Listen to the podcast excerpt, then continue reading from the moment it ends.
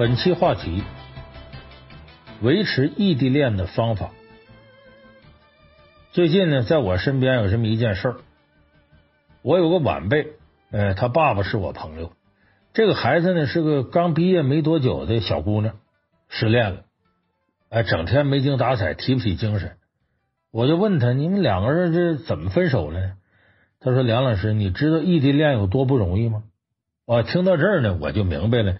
两个人分手症结所在，在过去啊，我印象当中，异地恋是家常便饭，哎，情比金坚，通过书信就维持这个异地恋，鸿雁传书，这事儿很多。可是好像现代社会啊，一说到这异地恋，很多人直晃动脑袋，说你这不现实，俩人这样早晚得黄。哎，我们就会想到异地恋的感情啊，很难维持，哎，因为人一旦恋爱了呢。就会回归到一种啊小孩子的状态。天底下哪个小孩子不粘人呢？两个人总要约会吧，总要牵手拥抱吧。而这些异地恋呢，通通没有。所以有人说呢，异地恋呢就像养个手机宠物，隔着屏幕、隔着电话谈恋爱，欣喜忧愁无从分享，欢笑落泪呢不能拥抱。但是呢，这也不绝对，也有好多呀异地恋呢五年、十年的情侣。都克服了距离困难，最后幸福的组成了家庭。那么，到底是什么决定了异地恋的质量？又该如何更好的维护一段异地恋，让它修成正果呢？今天咱们就说说维护异地恋的一些正确方法。其实，异地恋的话题呢，也是老生常谈了。我们生活当中的关于异地恋，大多数的听闻都是负面的。你比如说，女生和男朋友异地恋，就会说我们之间交流变少了，感情变淡了。我感受不到他的爱了。再比如说，男的要跟女朋友异地恋，就会说：“我受不了他总是二十四小时监控，一点自由都没有。”你看，这些人呢，既不能享受单身狗的自由，又不能享受普通情侣的你情我爱。那么，经过长时间的感情消耗呢，往往最后啊，可能就会无奈的分手。那么，维护异地恋呢，需要大量的额外精力跟额外付出，确实不容易。那么，咱们今天就说说一段值得你珍惜的异地恋，你要付出哪些精力去维护它？咱们通过四个方面给大伙说。第一个呢，异地恋面对首要问题，它是远距离恋爱造成的沟通不畅。那么，我们第一点要利用固定频次的沟通来拉近空间距离。其实呢，距离是吸引力法则的重要因素，我们更有可能啊。对和自己距离近的人产生好感，因为和这样的人你能更多的沟通，变得更熟悉。这种熟悉呢，会产生啊人际交往上的一种吸引力。而距离变远了，你又没有很好的沟通，那么对方对于你来说就可能越来越陌生，吸引力可能会逐渐变弱。因此呢，在远距离恋爱当中，这异地恋里边，沟通起着至关重要的作用。那么异地恋要想实现有效沟通。首先要做到的呢，就是保持固定的沟通频次。而异地恋双方呢，呃，可以商定啊一些合适的沟通频次和时间，这样的方式呢，会让彼此觉得更有稳定感。说到这儿呢，肯定有的人会觉得说你老梁，你说这是不是以前写信的时代啊？啊，车马邮件那都慢那个时代了。你现在你说这个电话啊、微信呢、视频呢？二十四小时随时可以不间断联系，你说你还固定沟通频次有意义吗？像以前说我这两天写一封信，你现在你这想怎么联系怎么联系，你要想对方直接打电话不就完了吗？其实啊，这种联系终究不是面对面的交流，如果沟通不当，解释不清楚，越说越乱，可能就会对异地的爱情造成影响。哎，我先给大伙说个事儿，有这么一对异地恋的小青年。这个女孩啊，有一次啊，看到异地恋的男朋友在朋友圈更新了这样一幅图片，哎，一个定格的窗口和一个月亮，她在上面配上这么一句描述，叫“享受孤独”。这女孩本来就比较敏感，一看男朋友这个朋友圈，心里就别扭了。那你发这朋友圈什么意思啊？几个意思啊？你表达自己孤独了，还是暗示你想孤独，不想跟我在一块了？想到这儿呢，这女孩坐不住了。马上一通电话就打过去了，结果她男朋友那天恰好出去办事儿，这手机啊没放在身边。这女孩打了两通电话都没人接，心里琢磨：人机分离必有问题呀，这气不打一处来，心想啊，不是你一个人享受孤独吗？怎么连电话都不接了？是不是跟谁鬼混呢？他就开始胡思乱想了。结果她男朋友隔了一会儿呢，看到手机了，一看呢，女朋友的电话，赶紧拨过去了。结果正赶上呢，他女朋友在气头上胡思乱想呢，接起电话呢，就把男朋友劈头盖脸骂一顿。她男朋友在电话这边也是有点摸不着头脑，怎我我怎么了啊？我发朋友圈就惹你生气了？你这不无理取闹吗？得这句话，俩人火顶一块了。后来两个人就因为这点事儿冷战了半个多月，费了挺大的劲儿，互相之间呢才解释明白。所以你看，异地恋的沟通啊，确实是个难题。很多时候面对面的交流都不一定能消除误解，更何况是隔着手机呢？这个时候。固定频次的沟通就显得很有意义了。你像刚才我举例子这个状况，如果这一对情侣啊有一个固定的沟通时间，你比方说说咱们白天呢各忙各工作，不是特殊情况没特殊事先别打电话。晚上呢，我一般这个九点半以后就没事了，我十一点再睡觉，中间这一个半小时，咱俩每天这时候通个电话。你看，如果这样固定频次、固定时间，这就不会因为电话接不通而激化矛盾。也可以在约好的时间之内呢，一次把问题说清楚，就不会有后边咱们说这冷战了。其实呢，异地恋的人呐，互相看不着，都很敏感。如果两个人每天的联系啊都很随机，就会容易出现问题。比如说，你想给对方打电话，你想他了，可是对方在忙，对方忙完了呢，有空给你打电话，你又忙上了，很可能这一天就没能联系上。或者有时候呢，对方因为想你而发了一条微信，而你正和朋友玩的开心呢。你随手就回复一个，呃，我有事一会儿再说。可能你想不到，自己无心的一句话，会给满腔热情的对方啊带来巨大的失落。因此呢，如果你们的联系没有规律，或者突然无法保持高频率的沟通，可能就会让啊彼此之间觉得疏远了，感情变冷淡了。所以最好双方呢能约定一个固定的沟通时间，频次高低呢，你们可以商量着来，是频繁点啊。还是稍微这个时间少一点，但是呢，双方必须遵守这个约定的时间，尽量不要出现失约现象。除了每天相对固定的一段交流时间呢，在另外零碎的时刻呢，通过微信简短的沟通一下，这样没有意外的情况下呢，基本能保证起码你们的沟通是有效的。除此之外呢，呃，我更建议的是，在异地的情况下，需要安排固定频次的见面。你比方说，如果方便，最好一个月能见一回。这样你才会感到对方是真实存在的，而不是个手机宠物。你看，我就遇到过这样的事儿，很有意思。就是这两个人呐，异地恋，一个在北京，一个在广州。你他们俩中间隔着几千公里距离，要直接飞过去呢，这恐怕得就三个小时。这个时候呢，俩人想了个办法，说怎么样每个月呢，咱能见一面呢？你不在北京，我在广州吗？咱把京广线中间截一半，咱们干什么呢？要么在郑州见面，要么在南京见面。一到周末了，双方一起，你从北京往南京，我从广州往南京，这样取中间这一块，咱们在这周末呢，呃，在南京或者郑州呢，能一块待两天，然后再各回各的单位。所以你看，每个月虽然他们呢只见面的时间就两天，但是剩下的二十八天呢，他们会一边各自生活呢，一边期待着下一次相会。每次这么想啊。生活就好像有新的动力了，而这种见面的真实感觉呢，在你们不见面的时候可以维持余温，而余温散差不多了，就到了下次见面的机会。所以这个就等于在异地恋的情况下维持着见面，这对双方感情的这个温度是太有作用。所以异地恋呢，就像是两个世界的人，每天呢都会有自己的生活，难免会因为一些呀避免不了的小事而引发危机。但是有效且固定的沟通和见面呢，是让异地恋产生稳定感的第一充分必要条件。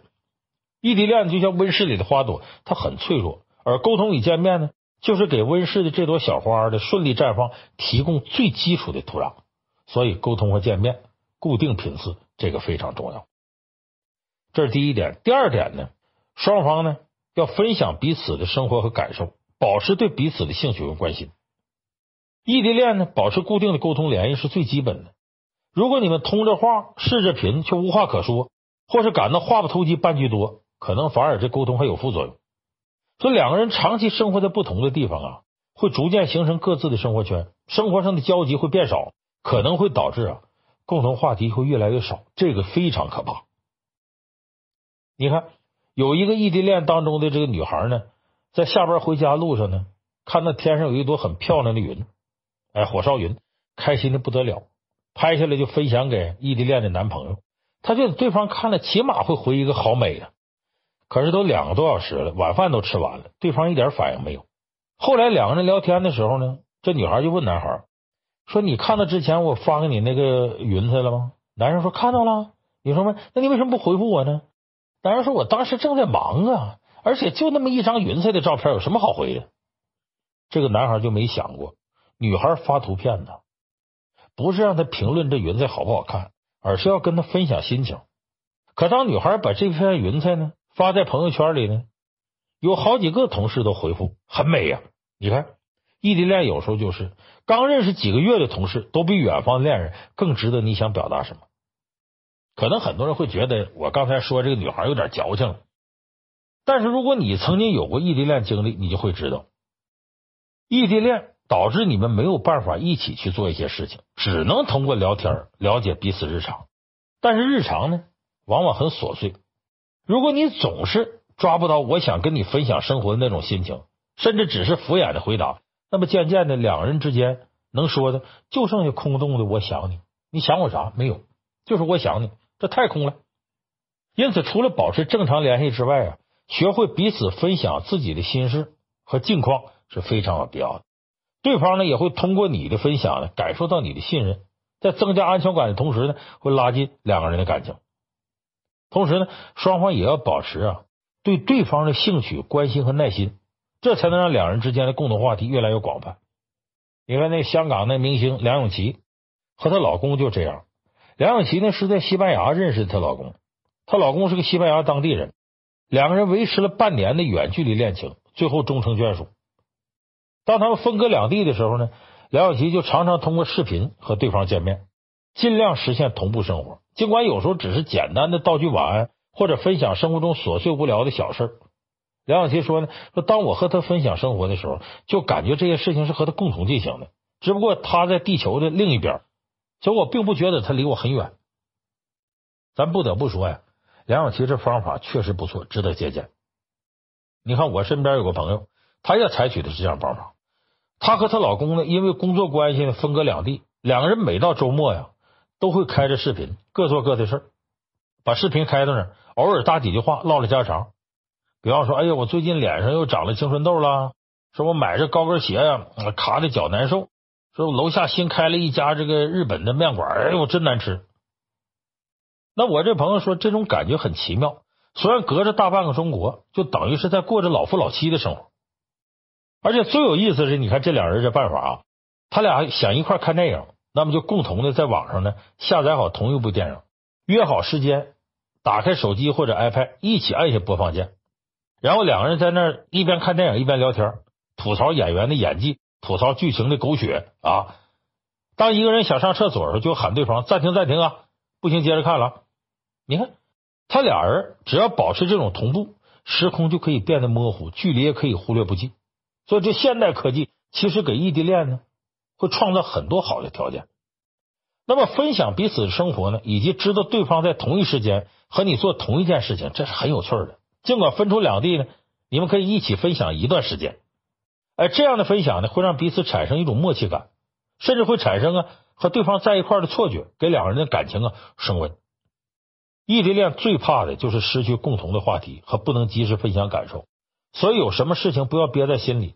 甭管这件事情让你开心了、难过了、委屈了，还是思念对方，一定要分享给对方，让对方多一点知道你的感受。同时呢，你也得时刻关注对方的感受，多一些关心，多一些耐心。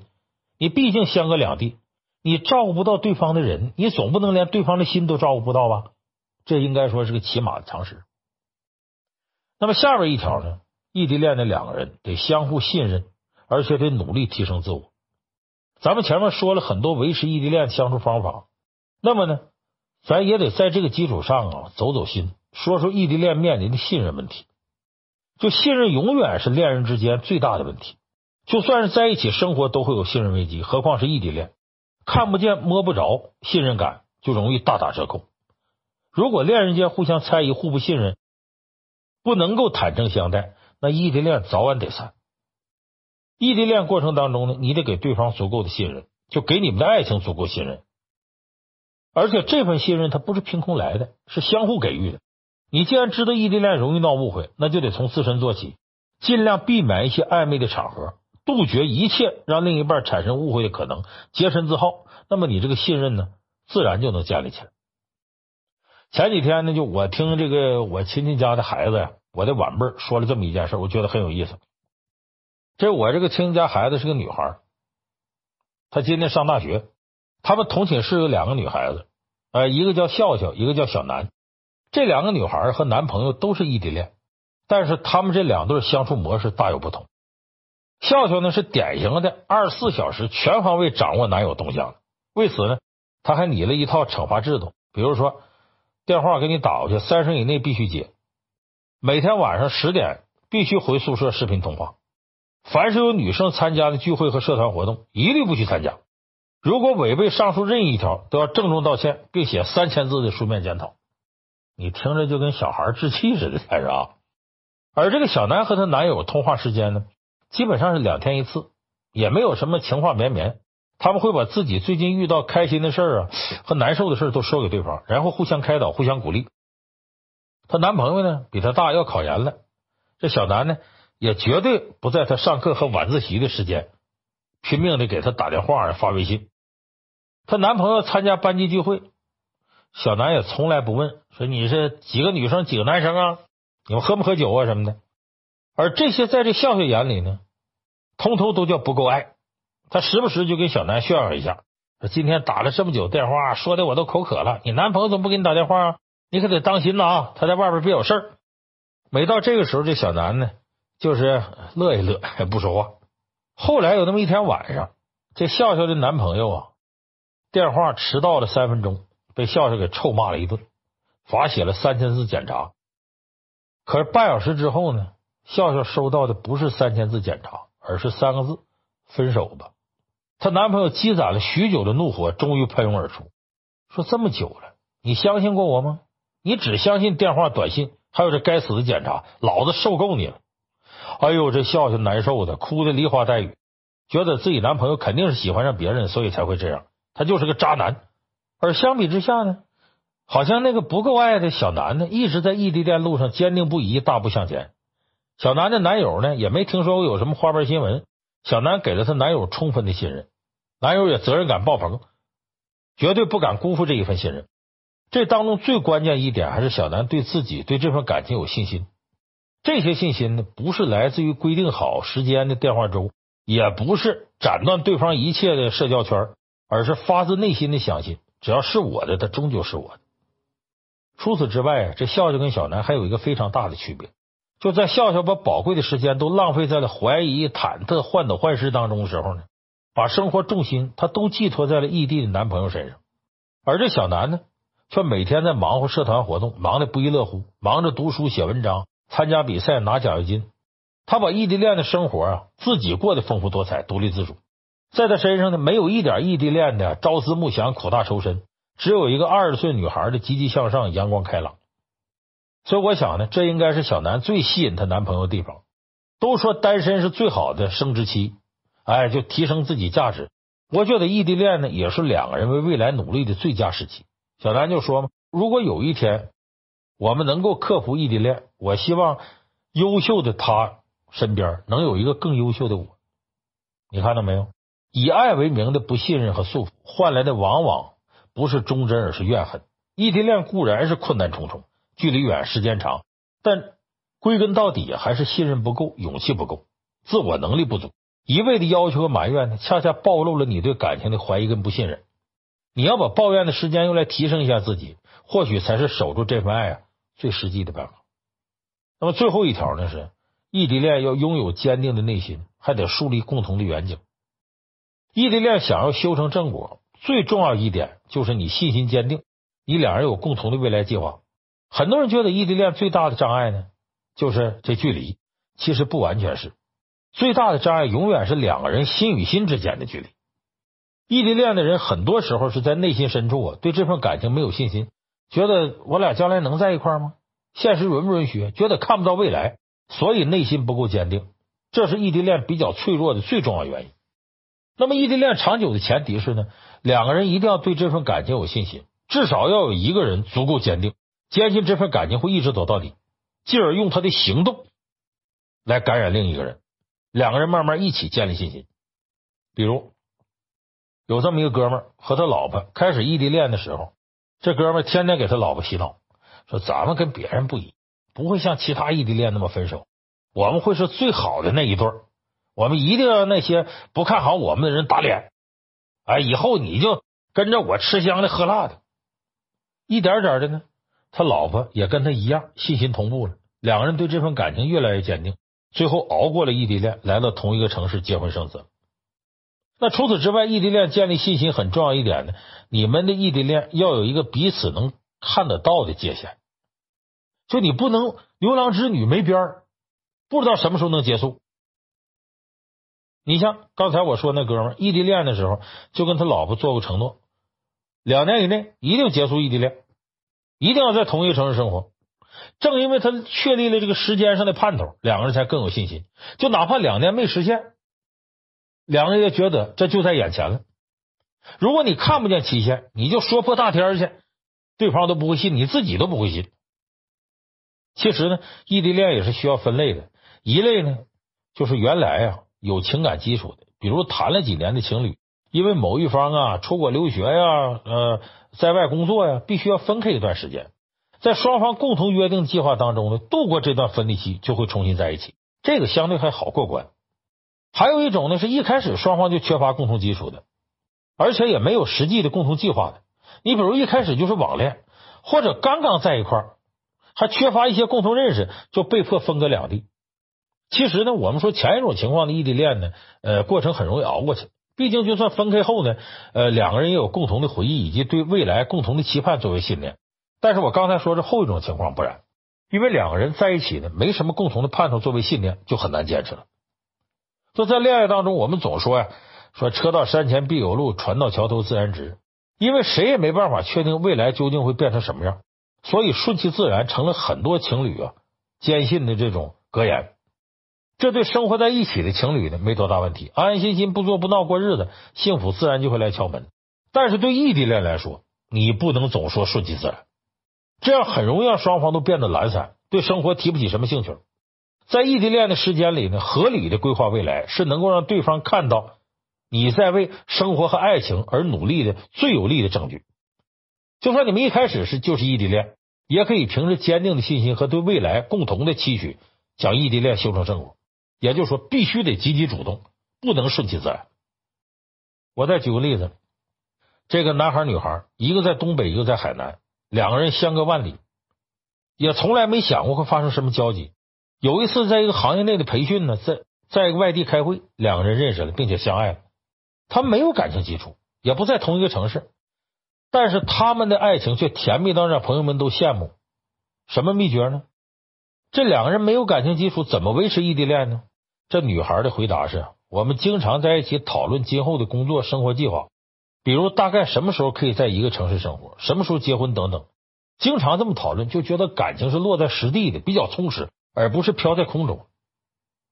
没错，这异地恋呢，也许会遇到很多困难，可不管当前多坎坷，你多想想今后生活的幸福。画饼充饥虽然不可取，但望梅止渴不也是有用吗？啊，这个时候信念的作用就体现出来了。努力把异地恋变成同地，才是我们对待爱情应该有的态度。远距离恋爱虽然难，但你要有心，一切都不那么可怕。所以今天呢，跟大家呃聊了很多呀，呃，维护异地恋的一些方法。首先呢，要通过固定频次的沟通来拉近空间距离；其次呢，要学会分享彼此的生活感受，保持对彼此的兴趣和关心；第三呢，互相信任，并且努力提升自我；最后呢，带着坚定的内心。制定共同的未来计划，尽快结束异地。所以，我刚才说这四条，说明异地恋固然有距离，但对于每一对修成正果的异地恋情侣而言呢，他们都有固执自信，说地球上啊，适合自己的人生伴侣，只有这个身在几百几千公里之外的那个他。因为爱没学过地理，所以不认识距离。呃，因为未来里有你，所以呢，暂时远一点没有关系。呃，有的时候异地恋很需要这种精神胜利法。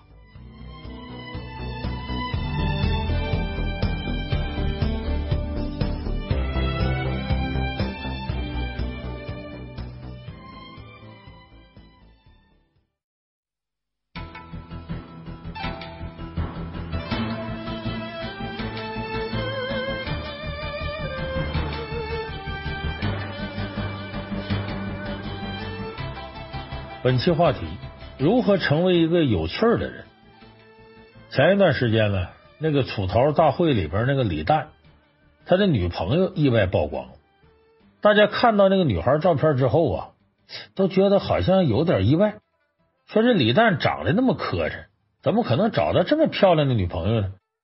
后来大家用一句话呀来总结这件事儿，那就是“好看的皮囊千篇一律，有趣的灵魂万里挑一”。意思是说呀。李诞呢，用他有趣的一面吸引了姑娘。那关于有趣呢，朱光潜先生的表述很有意思。他说：“我生平啊，不怕呆人，也不怕聪明过度的人，只是对着没有趣味的人，要勉强同他说应手话，真是觉得苦也。”网上也有人调侃说：“说很多人呢，其实二十五岁时候就死了，只是到七十五岁才埋。”仔细一想呢，这话虽然刻薄，他说的就是那些毫无趣味的人。一个人的能力、财富、外貌，那都只是他自己的，唯独滋味可以分享给别人。所以我们都喜欢呢有趣的人。哎，这些人呢，幽默、好玩，总能给人带来新鲜和愉悦的感受。但是有趣从来不是天生的。那什么样的人才可以被称之为有趣呢？我们应该如何变得有趣呢？因为有趣啊，能给你获得很多人脉资源。那么今天我就给大家说说，如果你想变成一个有趣的人，你应该怎么做？我总结了四点。第一个呢，你想变成有趣的人，要保持好奇心，不断开阔眼睛。因为一个有趣的人最大的特质呢，是对世界抱有强烈的好奇心，就像孩子对这个世界充满着探索的欲望。有趣的人呢，会对这个世界感兴趣，愿意去多看、多想、多探索事物背后的原因和故事。而且呢，他们往往会在言谈当中啊，充分表现出他们对这个世界抱有的好奇心。我举个例子啊，我不知道你有没有见过就这样一种人，就是在聊天的时候呢，大家聊着聊着聊到明星了，结果这位老兄呢，啊，这明星我不认识，我也不感兴趣。聊着聊着聊到足球赛了，这老兄说，我平常不看球，所以我不感兴趣。然后大家再聊呢，比方说聊到这个滑雪什么的。这老兄还是一副我不会滑雪，我不感兴趣。你说你跟他聊啥？他感兴趣了？聊到他工作，他滔滔不绝了；聊到他个人的爱好，他兴高采烈了。这就说明，在他的世界里，他认为只有他自己的工作值得关心，只有他自己的兴趣值得讨论。那大家当然就会觉得这个人很无趣，因为完全是站在他的立场考虑问题。你和这种缺乏好奇心的人呢，生活在一起。厌倦是迟早的事，因为他的世界只有那一亩三分地儿。因此，你要知道，所谓一个有趣的人，就是指当他在聊天的时候，遇到陌生的领域，遇到自己不熟悉的话题，他不会排斥，不会逃避，会感到好奇。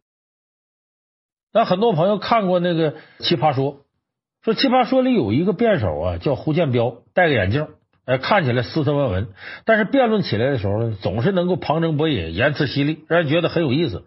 他的朋友就说：“说胡建彪这个人呢，总是能够吸引别人跟他聊天，因为他有这么一个习惯，就是当他每次遇到一个陌生话题的时候，他总会看着你，然后发自内心的笑说：‘哎呀，有趣啊！’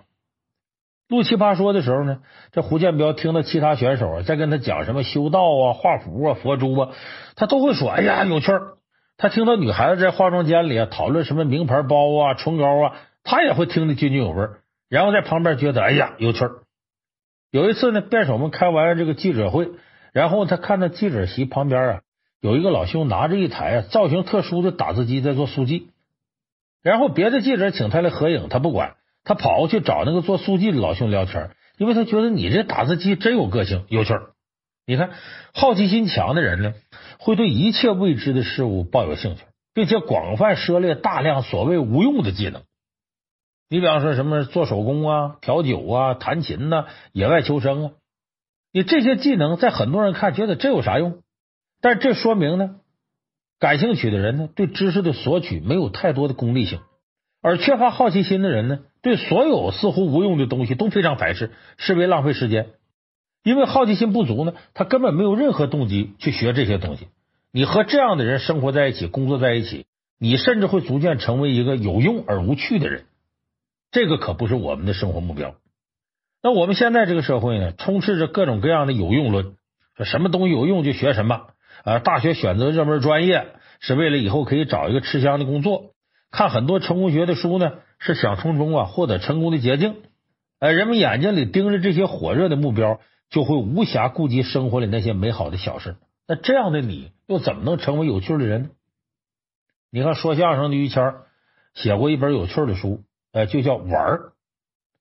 我们看一般名人写书啊，大多写一些自己打拼励志的故事，或者讲讲自己为人处世之道。但于谦这本书里呢，只字不提他自己的工作和以及自己的成就，他写的都是逗蛐蛐啊，比方说这个养鸟啊。呃，养各种宠物啊，盘手串啊，喝酒啊等等，哎，这些于谦感兴趣的，他觉得这是人生真正的好东西，有味道。哎，这本书让我们看到呢，这于谦除了在台上呢是个相声大家，其实在生活当中呢，他也是一个洒脱不羁、带有烟火气的妙人。所以你从这本书就能看出，这于谦他是个有趣的人。所以，决定生命质量的，往往来自你的好奇心，以及那些看似没用的东西。生活呢，你说到底是柴米油盐，但趣味呢，是对生活的不妥协。哎，你永远保持多一点好奇心，愿意探索世界多一点，打开内心多一点，你就不会固步自封，就会离真正的有趣更进一步。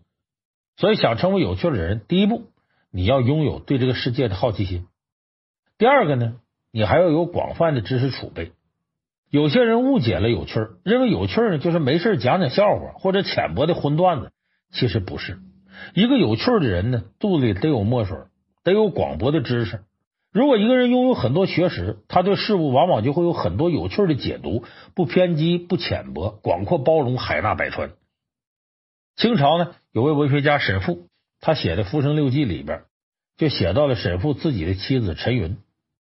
这个陈云呢，被林语堂称为中国文学史上最可爱的女人。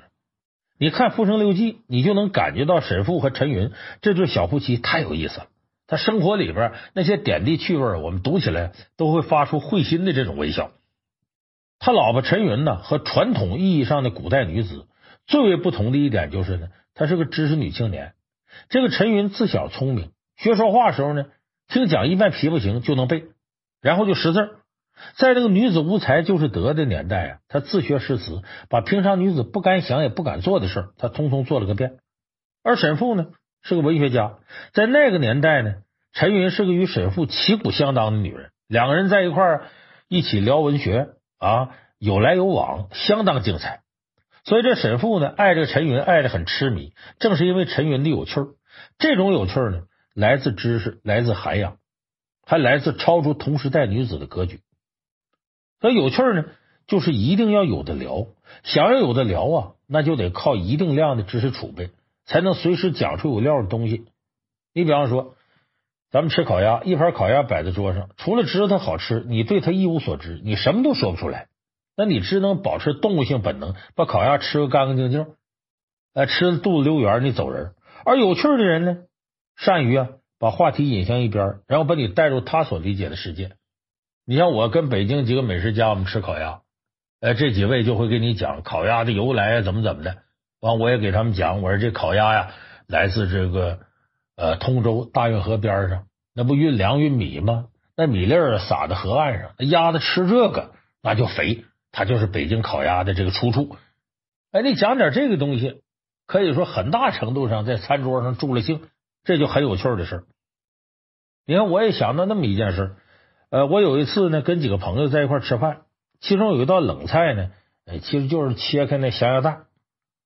大家把这鸭蛋呢吃完了以后呢，这里头有一位朋友姓贾，他岁数不大，有三十多岁，这个出版社编辑。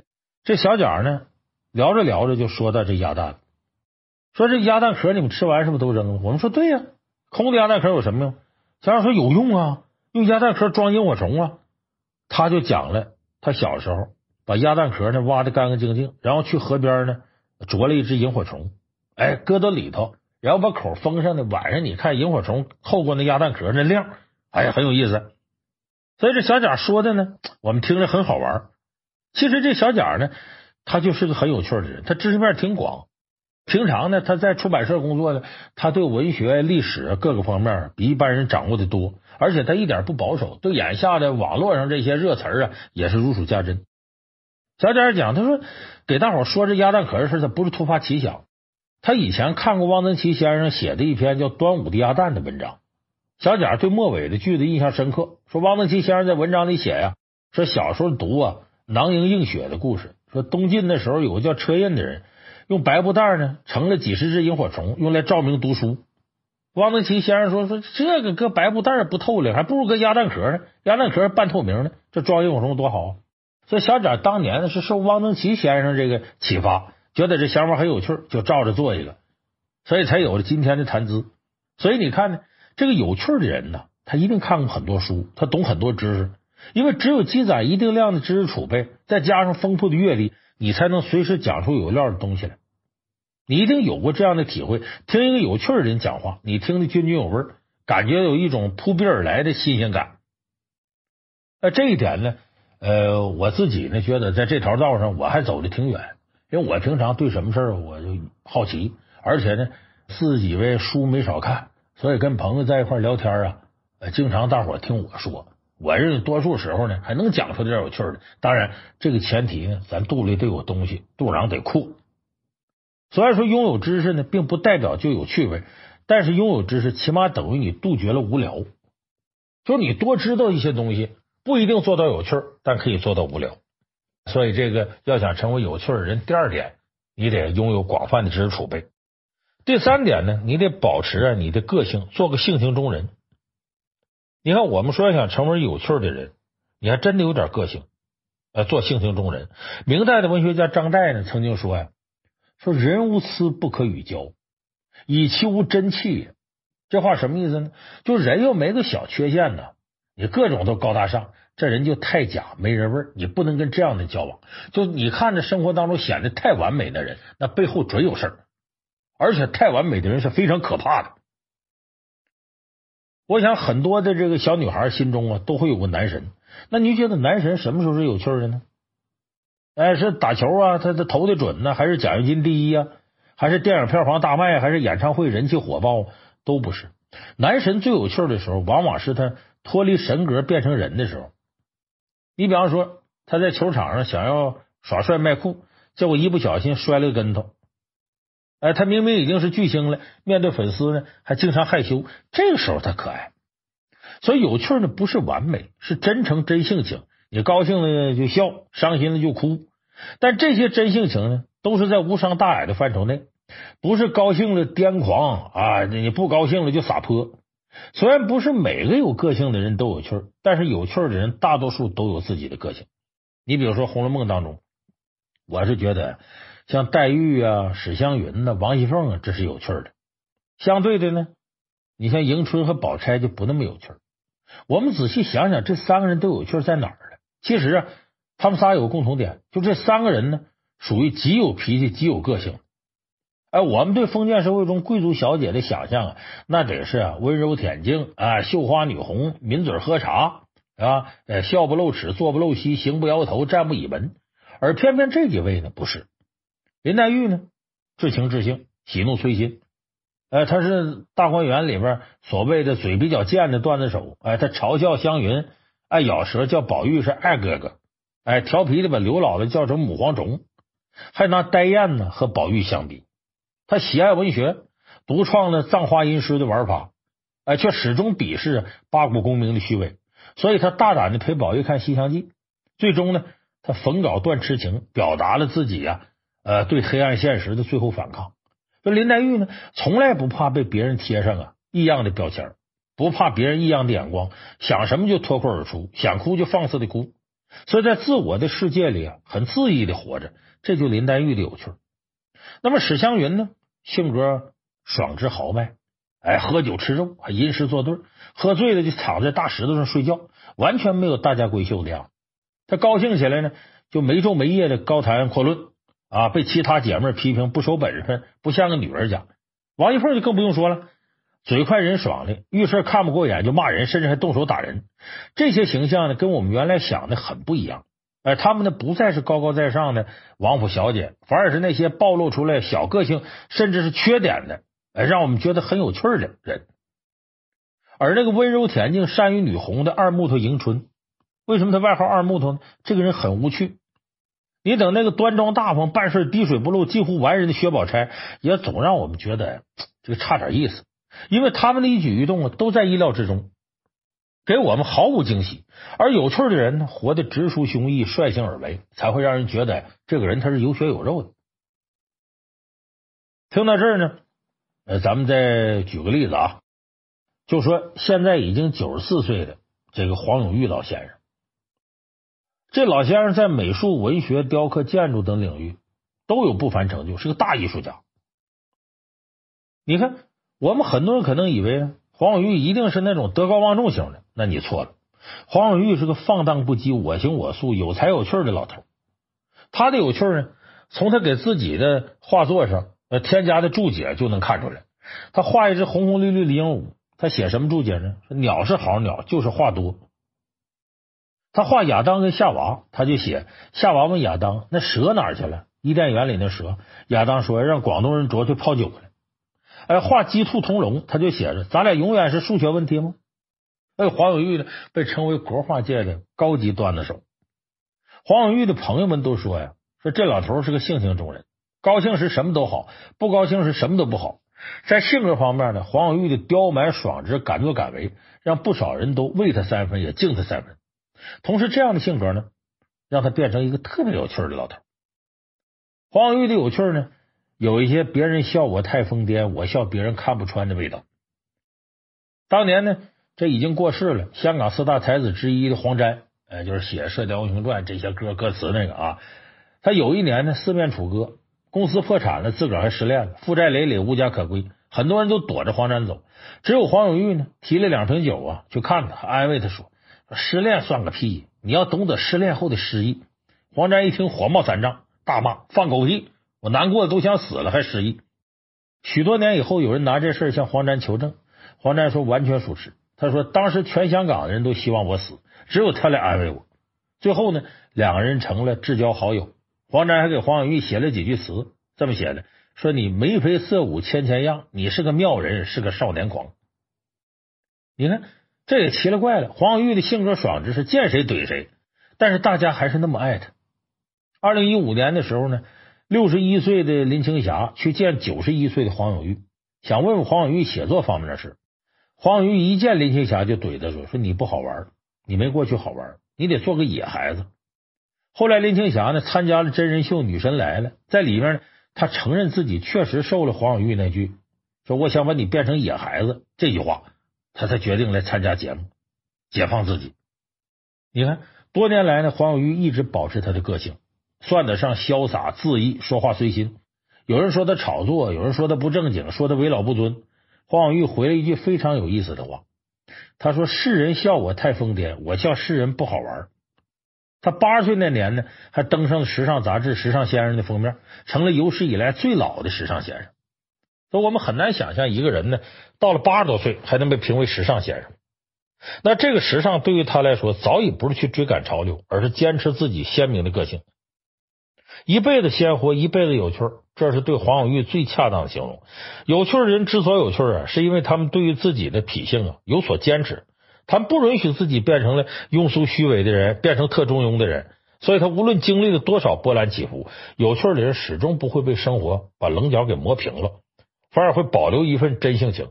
这叫时光变迁，初心不改。所以我说，第三个，保持自己的个性，成为有趣的人。第四个呢，你还得拥有幽默自嘲的心态。就幽默呢，其实是我们看待世界的一种方式。我们自己具备了幽默世界的能力。你才能从生活当中获取一些趣味，而自嘲呢是高级幽默的一种，因为自嘲呢，第一个显得谦虚，第二个不会伤及无辜。有趣的人，他们说话的时候呢，从来都是把说出的话当做标枪，这标枪投到哪？投到自个儿身上，先打自己身上的鬼。而当你学会自嘲的时候，你就可以啊，把被动转化为主动，自己既显得不尴尬，也能拉近你跟别人距离。你比方说，当年王小波跟李银河俩人刚在一块儿的时候，李银河因为王小波呀长得很丑，还跟他分过一次手。王小波的长相呢，曾是横跨在李银河心里过不去的坎儿。但是王小波呢，常常用自嘲自黑，哎，来博取李银河一笑。他对李银河说：“说我可以啊，带你去动物园看那些爬虫，这样一比呀，你就会觉得我好看了。”他还对李银河说：“一想到你，我这张丑脸上就泛起了微笑。”你看，王小波拥有这样的幽默的自嘲自黑，最终让李银河呢越过了颜值那道坎，嫁给了爱自嘲又有趣的王小波。而这样的人呢，现在还有很多。你比方说，这个大伙熟悉高晓松，高晓松呢就经常在微博上啊晒一堆对世界充满恶意的自拍照，咱很多网友都熟悉。他那自拍照确实够难看的了。哎，他发这个照片还很幽默的黑自己，说自己是矮大紧。哎，可是这种自嘲的劲头呢，也没影响高晓松的事业，反而给他吸引了一批粉丝。这些粉丝在评论区里纷纷高呼高晓松是男神。你看。这就是自嘲的力量。他自黑之后呢，不但没招人讨厌，反而让很多人觉得，哎呦，原来这高胖子还有这一面，他这么有趣儿啊！所以，适当的幽默与自嘲呢，能让人心生好感。中国人呢，一般都比较好面子，不蒸馒头都得争个面，所以很多人呢不敢自嘲，无非是觉得丢脸。其实恰恰相反，你趁着别人还没说出来那话之前，你自己先黑自己一把，既表达了自己的人性，也愉悦了别人。所以，当你能笑着说出自己缺点、缺陷的时候，别人也会笑着接受。因为我们都是不完美的人类，我们喜欢和那些不完美但真实有趣的同类在一起。我们既不喜欢那些高大上的、绝对完美的人，但是那是假的。同时呢，我们也不喜欢那些呃总不让别人说自己这个那个这种无趣刻板的人，我们都不喜欢。那今天呢，我跟大家呢，通过这期节目聊了很多呀，变成有趣的人的方法。我认为呢。你要做个有趣的人，首先热爱生活，永远对未知保持好奇心。其次呢，坚持学习与知识的积累。当然，你还需要不随波逐流，保有自己的真性情。最后呢，多用幽默的态度和自嘲的口吻去接受自己的不完美，这样你才能成为一个呃有趣的人。所以你看呢，要想成为有趣的人，要修炼的可不是一点两点。但是如果你能够做到其中那么一点两点，你即使做不到有趣，起码可以。避免无聊，所以我说这四条，你好好琢磨琢磨。